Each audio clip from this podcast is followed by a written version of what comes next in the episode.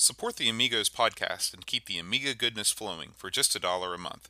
Visit our page at patreon.com/AmigosPodcast.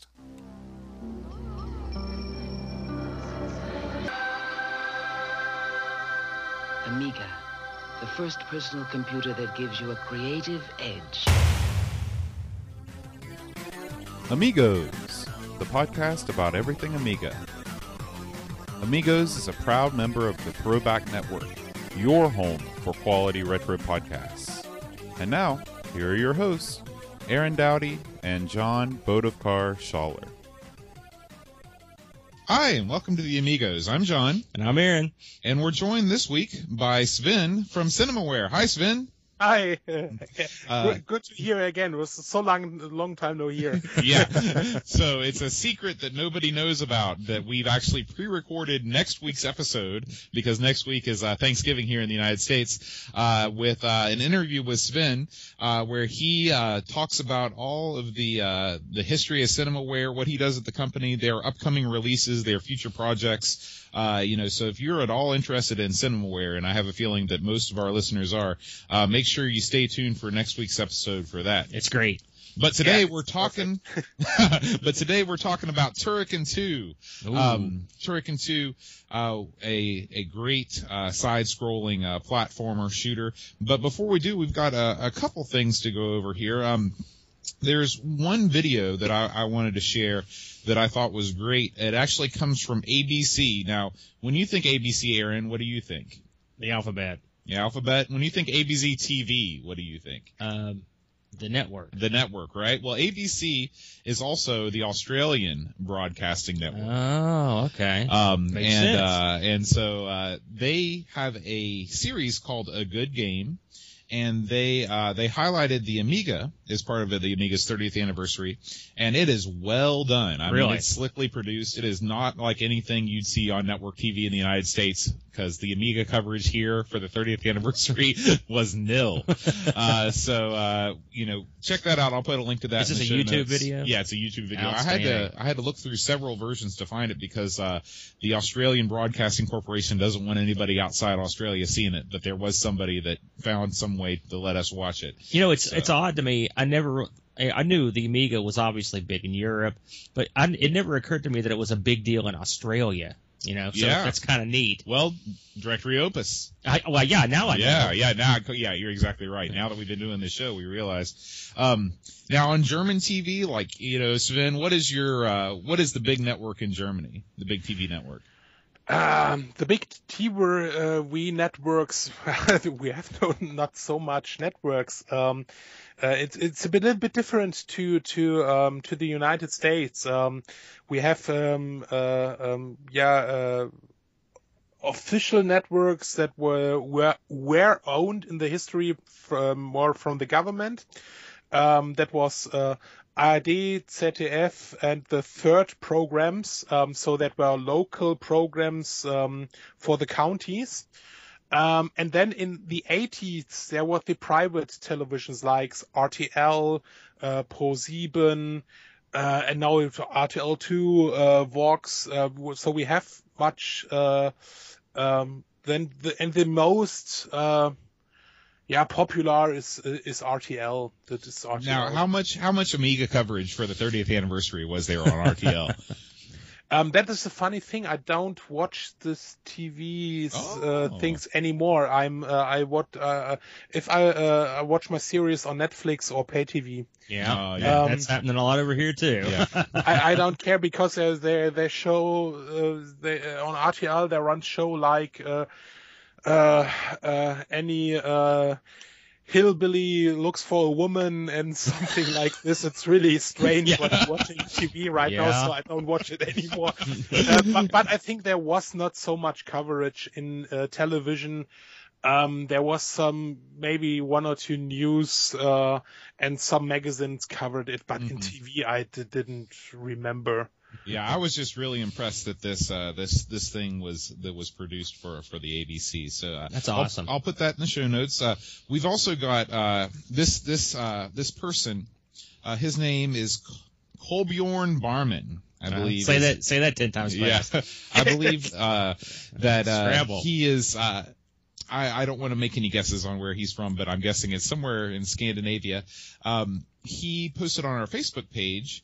Actually, I don't even want to say that because I think there's one of the countries that we think is Scandinavian that's not, and they get really upset when we say that. So we'll just say he's from Europe. He's from Earth. Yeah, he's from Earth.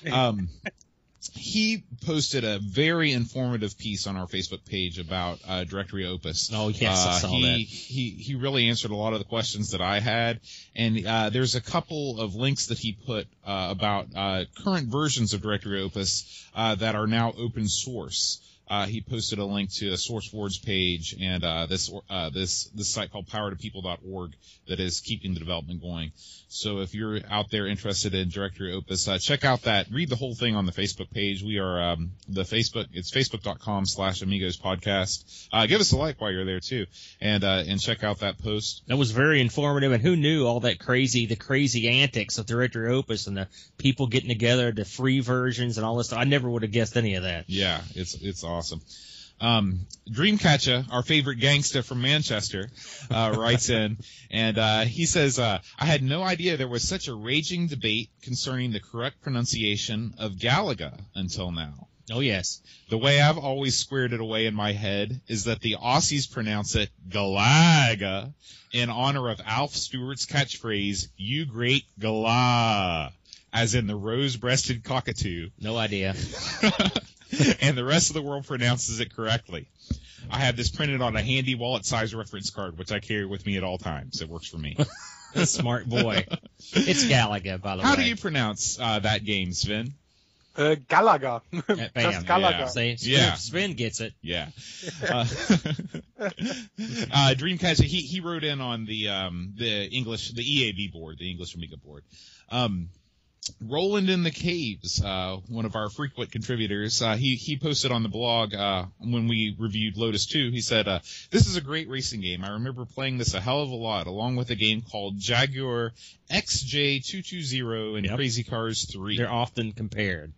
It was only when I saw F-Zero on the SNES and Mode 7 that won me over that I took a step back from playing racing games on my Amiga. Even the A1200 struggled with Mode 7 type scaling as far as I can remember, which is the shame. And I will say that's correct. You know, the Super Nintendo did a few things really well, and one of the things it did well was being able to scale and rotate sprites on screen. It was really fantastic. Sort of its calling card. Yeah, really. It really was. It was the main thing that differentiated it from the Genesis. Did you play a lot of Super Nintendo growing up, Sven? Oh yes. It was. I have a really. I keep it short. A really funny story when my parents went to for the first time on vacation without me, and when I was I think 16 years old, and they leave me 200 marks. So, which was similar to $250 at this time for 2 weeks. So I can get lunch and everything. I can already see where this is going. Yeah. And then there was the release of Mortal Kombat 2. And it cost $150. Holy cow. My goodness. And I bought it. And I, the rest of the 2 weeks, it was really interesting to eat the whole time cornflakes and other stuff. Now, so can we talk about how did Mortal Kombat 2 cost $150? Was that, did you import it, or what was it? What's the scoop on that? It was in dollars. It must be expensive because the dollar was very, very high at this time. I think it has to be $170 or something like this. Because I think they were, most of the Super Nintendo games back in those days were reaching by what, 70 bucks. Just maybe a mistake. The dollar course was not so similar to the Deutschmark course at this time. I think it should be $110 to $120. It was 150 Deutschmark. It was very expensive, even for a Super Nintendo game. It was one of the most expensive games. Normally they cost about 100 Deutschmark or a little bit more lower, like 90, 80 marks. But Mortal Kombat was very expensive. I don't know why. Now, here's the big question, Sven, is when you got it home and you realized that they'd censored the heck out of it, were you disappointed after you spent all that money? I don't know, because Mortal Kombat 2 was... Yeah, Mortal Kombat 2 wasn't censored. Mortal Kombat 1, yeah. Oh, okay. That was censored. You can tell who didn't have a Super Nintendo in this group. You were already in your mid-30s when shut up. Ignore him.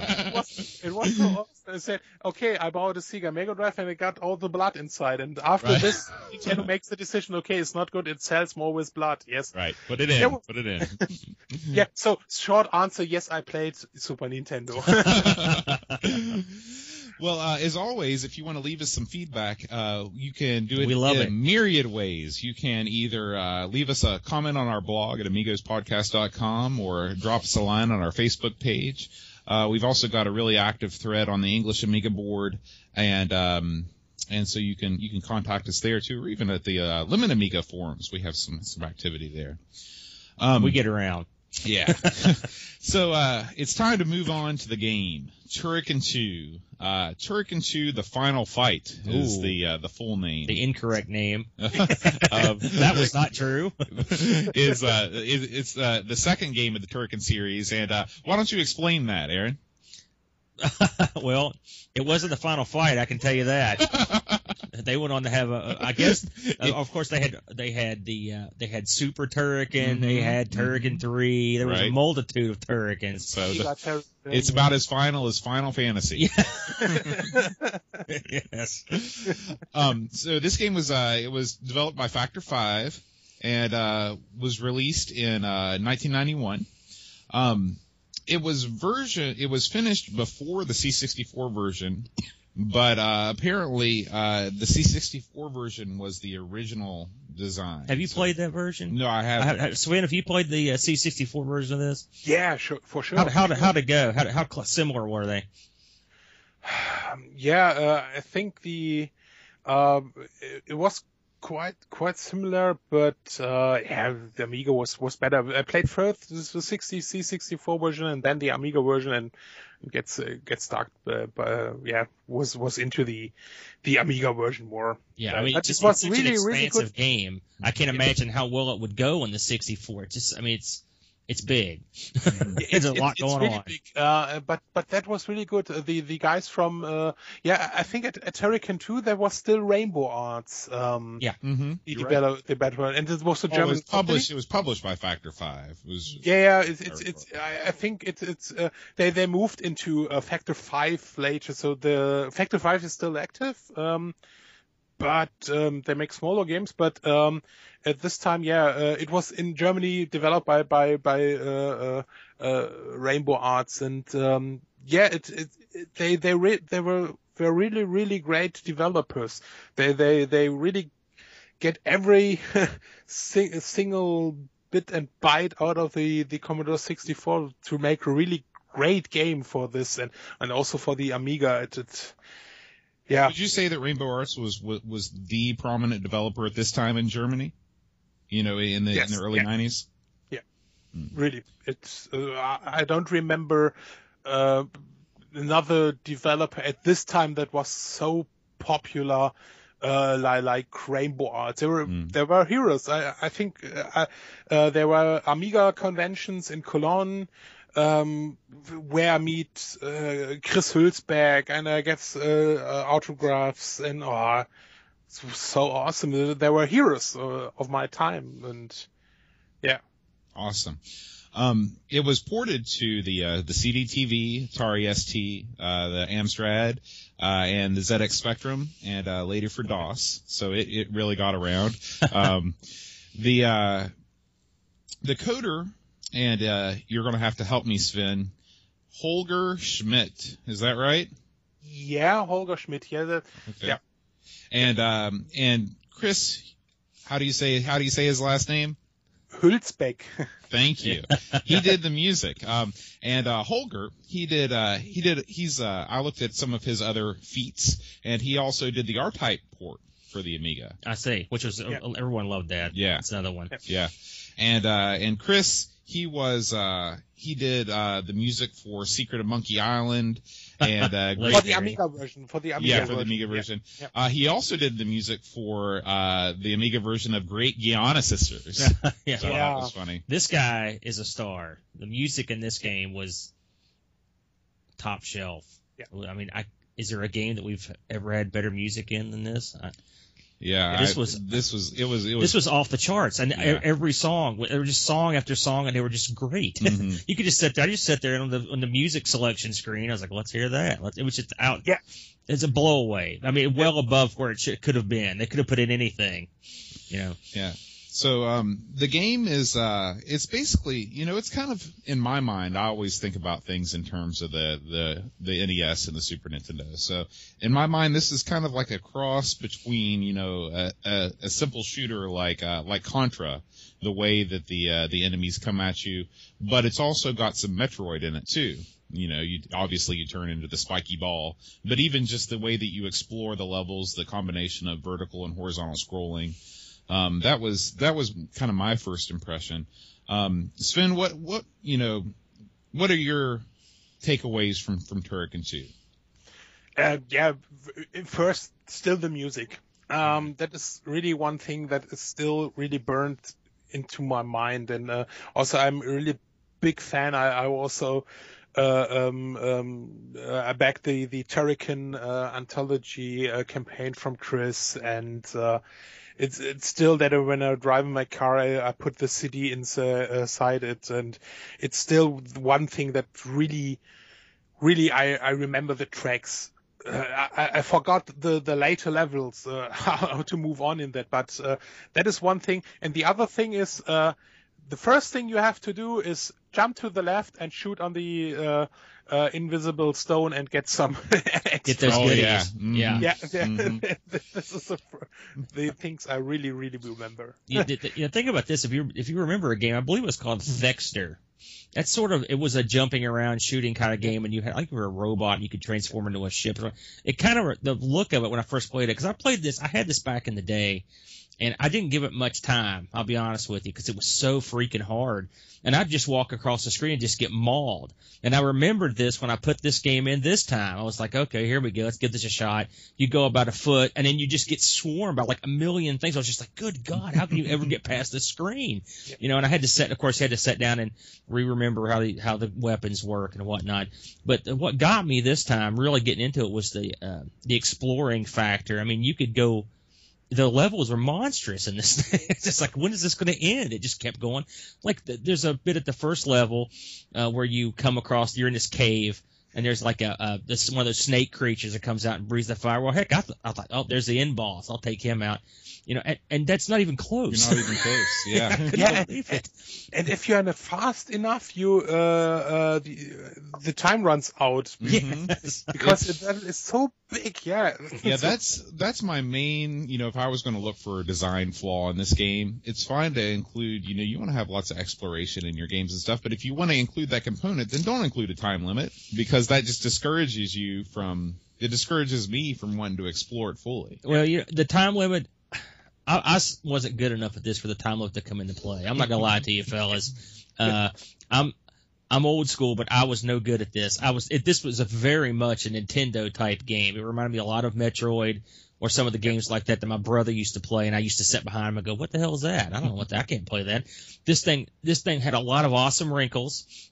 The weaponry was awesome. The creatures were awesome, and I love the fact that you could hold the button down to get that streaming gun and fire. That was my favorite. I love it. It's like a garden hose. Well, yeah, you know? And once you have to have that skill, mm-hmm. because you won't. It's hard to get off the first level unless you use that crazy, you know, power, the gun power. You have to be careful what weapons drop that mm-hmm. you get, because sometimes you don't want scatter shot. You want the big fireball, mm-hmm. and sometimes you know. So that there's a lot of strategy in it, which, given time, I suppose eventually I might be remedially decent at. But as someone who doesn't play this type of game too often, I didn't possess the skills to go far, I'm afraid. Yeah, there's three primary weapons. There's bounce, laser, and multiple. Right. My favorite was the scatter shot. I thought that was the, you know, when I needed something more concentrated, I just charge it and turn on the hose.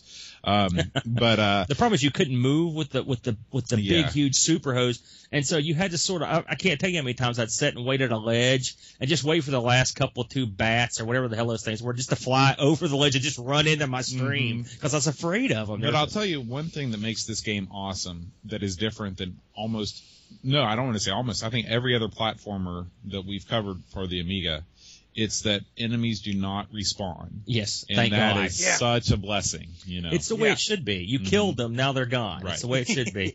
This game reminds me of a game that someone put together that knew how to play a game. They knew level design, and they knew what people didn't like. Yep. They put everything in it that you did like, and they just left out the crap. The different weapons were cool. The different, the shield and all this stuff that you get was awesome. The way it was designed, where you could jump up and get hidden, play extra lives and whatnot. That was very Nintendo-y. It was very Nintendo-y. So when I looked and saw, this versions of this, other games from Turrican have been ported to other machines, I wasn't the least bit surprised, because they almost were meant to be there. And it was amazing they could have put this thing on the Amiga. It looked great. I thought it played smoothly. It was a good-looking game. Mm-hmm. I mean, and of course the sound, like we said, was off the charts. So I mean, it was a total package game in a lot of ways. Yeah, and the voices and it was one up, one up. I love those. bounce. They had an accent that I could not quite place, but it was very strange. That is a question when I meet some of the guys maybe in the next time, who was the voice actor? Yeah, I don't know. Maybe it's definitely ask them about that, because we'd love to hear it on your next appearance on the show. Yeah, sure. Now, I did not get past the first stage of this. I died on the boss every single time. You mean the big robot guy? The chicken. See, I didn't get rabbit, that far. The rabbit guy. I got to the big, massive, walking, jumping robot in the cave where the stalagmites. Yeah, that's what I'm talking about, the rabbit thing. He crushed me. It's like a jackrabbit. Oh, okay, I see what you're saying. Yeah. I thought it said chicken. Yeah, I didn't say chicken. I don't know what I was talking chicken, about. Bunny. They're exactly the same. But he was impossible. Right? Yeah. And so finally I went and I found a code that you could type in. I guess everyone knows this code. You can go to the menu and hit escape a couple times and type in a number and then hit escape again. I guess this is pretty well known.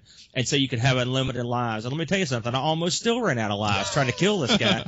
And I thought to myself, only the most skilled players could even get off this first level. Now, if I sat there, when you're in school, you've got unlimited time. You could come home from school every day and play a game over and over to get better at it. The high school level kid.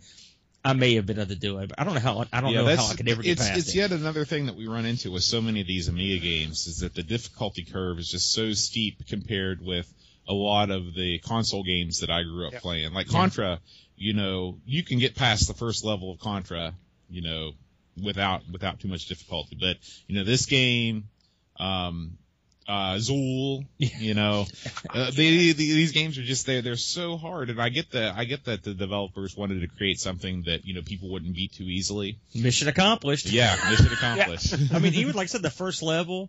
I mean, I've considered myself a decent player, and if you could just get instantly mauled. Mm-hmm. And like Sven said, if you don't have the extra goodies and the invisible block, you're screwed. Yeah, you're gonna get mad. Yeah, go ahead, Sven.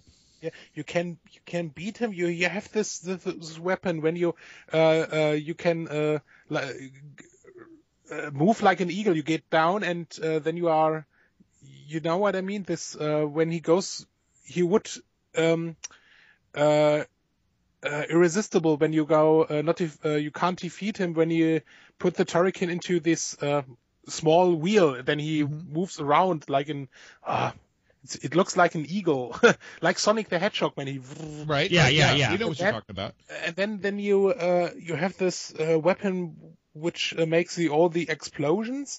No, the grenade. And then, the grenades and not the grenade. No, there's like a smart bomb that you can. Yeah, use smart bomb. I got you. So a smart bomb, and then it's possible to beat him, but it's very hard. Was the key. But so I'm very glad that you said that you have really big problems to beat the first level, but as you wrote me that, hey, we want to talk about Turrican 2, and as the first thought was, oh shit, I was not so good, and that would be so awkward. Tell them then I'm not so good. Well, you're in good company. Because that's pretty good. How far can you usually get on this, Sven? I mean, can you get off the first level? I think with a bit of training, I would get off the first level, but not so much for maybe second level. That's because it's as you said before. It's today. I don't know really much video games. You can die. You have save point everything, but in Turrican, you have your lives and then play again from there. They're unforgiving. You know, the sad thing is, of course, like I usually do when I stink at a game, I got on trusty YouTube and watched someone play through it, and there's so much awesome crap in this that I was licking my chops to get to. I mean, there's plus there's the shooter levels which look great, and of course I just kind of listened to the music on. I went through and listened to all the music, but I wanted to watch it, see what it looked like in conjunction with the actual level. I mean, it looked so cool. There are so many cool levels, but I mean, it's when it's too hard to get off the first level, and I don't consider myself a complete suck bag. I mean, I'm a decent hand, but I mean, it was brutal on me. And I'm assuming that the people that enjoyed this the most were just really, really hardcore gamers. You know, I mean, I've played Metroid, so I could get off the first level. Yeah. You know, so I'd say difficulty. Yeah, it was a little much for me. Today you call it Dark Souls, and right. They still make games that are hard, but they've become niche. You know, people know what they're getting into when they sign up. There were some console conversions to Turrican 2. The Genesis got a port, or the Mega Drive, and the Game Boy, and they were produced by a group called the Code Monkeys for Accolade. Which, if you know anything about Accolade, They're not synonymous with quality. No, they're quite the opposite. They've done a few good. Now they did a couple decent titles. I mean, I'm not going to kill them fully, but they were another company that tended to do. They did a lot of conversions, some good, some. Have you played either one of you guys played the Game Boy version or the Genesis version of this? The Genesis version. This was the version that was called Mega Turrican, or no, it was Turrican for the okay.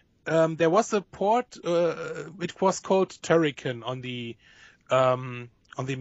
Genesis, and that was also released at. There was this this Jean-Claude Van Damme movie, right? And then they make the crazy conversion to. Right. So they developed Turrican 2. And they were getting ready to release it, but then at the last minute, Accolade was like, "Hey, we just got the rights to Universal Soldier. Let's make this a Universal Soldier game," and that's what it became. I've sadly seen that movie. Yeah. I was a big Van Damme fan back in the day, and never played the game though. I think that it was the first U.S. movie from Roland Emmerich. Oh, okay. I think it was the first. Yeah. It's really funny that the most patriotic movies were for the U.S. were made from a German. From a German dude, yeah. That is true.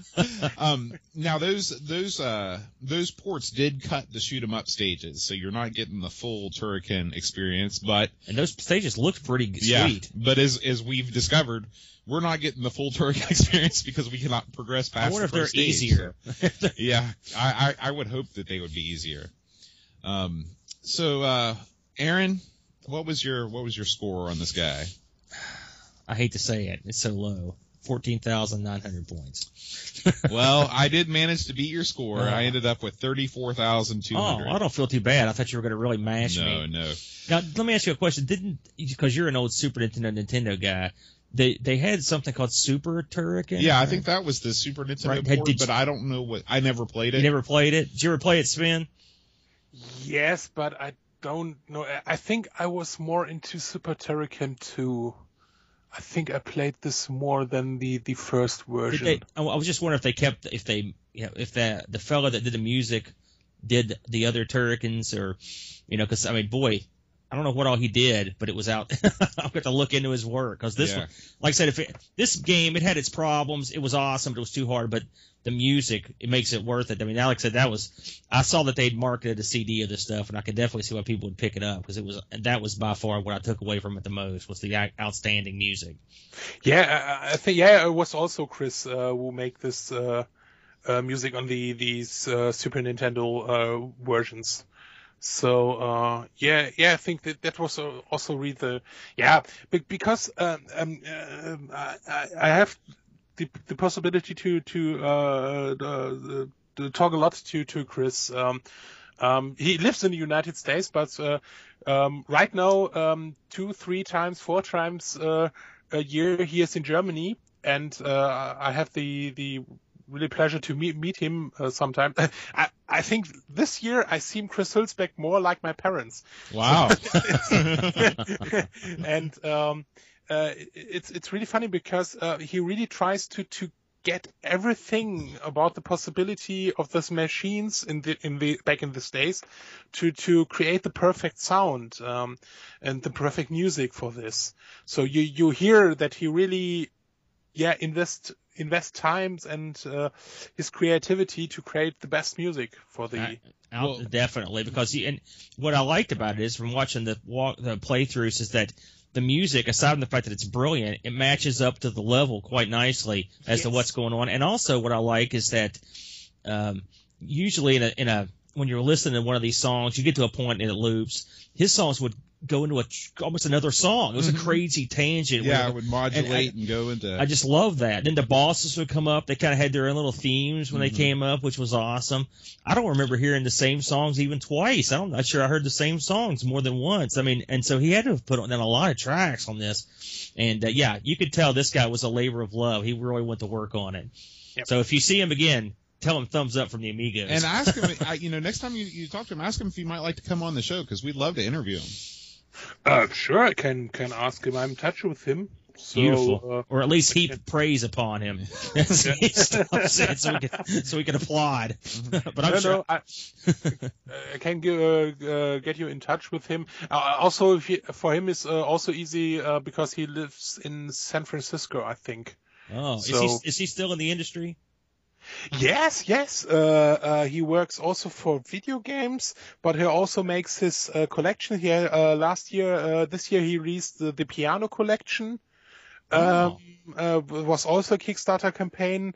Right now he's into some projects. Yeah, he's really still into the business working. A lot of them are still in the business from Turrican or Super Turrican. I think Frank Matzke, who makes some of the graphics for Super Turrican, Super Turrican 2 and other, he's one of the heads of Bethesda here in Germany. Also the head about Turrican, Manfred Renz. He's very shy. You don't get him for interviews or something like this, but he still makes games from Nintendo 3DS, and so a lot of them are still in business. Yeah. Wow. Well, I'm not surprised given the skill level of this particular work that they're still around. It doesn't surprise me a bit. Yeah. Well, Sven, any final thoughts on Turrican 2? My final thoughts is I hope there will be a remake or something like this, or maybe they make a new version. The big problem is that they don't know who owns the rights right now. There's a little bit stress about it. But I hope they will make sometimes a new version, because this is one of the titles that I still remember the most from this part of games I played on the Amiga. Sadly, I don't really did get much further than second or third level, but it's so cool. If they make another version, I suggest simultaneous 2-player. Yes. Now that would be awesome. Sort of like a Contra type thing, and possibly a level select at the beginning of that. Or difficulty switch. Yeah. And you need something on brain dead for us poor pathetic old guys. Well, thank you, Sven, for joining us on this episode. Yeah, thanks, Sven. Sure. We appreciate it. And I'd like to thank our sponsors. we now have a Patreon page. If you want to support the Amigos for as little as $1 a month, you can head on over to patreon.com/Amigos podcast. And I'd like to thank some of our sponsors. We have O'Brien's Retro and Vintage. They're an online shop at Norway that sells all kinds of retro and vintage stuff. And I'd like to thank Brent Dowdy, who is, in addition to being a board game designer and VR enthusiast, he is also Aaron's brother. Pain in my butt. Yeah. So we thank them, and we thank you for listening. And next week, as we mentioned at the beginning of the show, it is Thanksgiving here in the States, so we'll be doing family things here. But we do have an episode in the can. We've recorded an interview with Sven where we're giving thanks for Sven, right? Where we do a deep dive into Cinemaware, its history, what Sven's doing there, the current Cinemaware projects that are being released that you need to back immediately, right? That you need to get. And the future of Cinemaware. So if you're interested in that, and I have a feeling that you might be, please give that a listen. All right. Well, for Sven, I'm John. And I'm Aaron. Until next time, adios. Adios.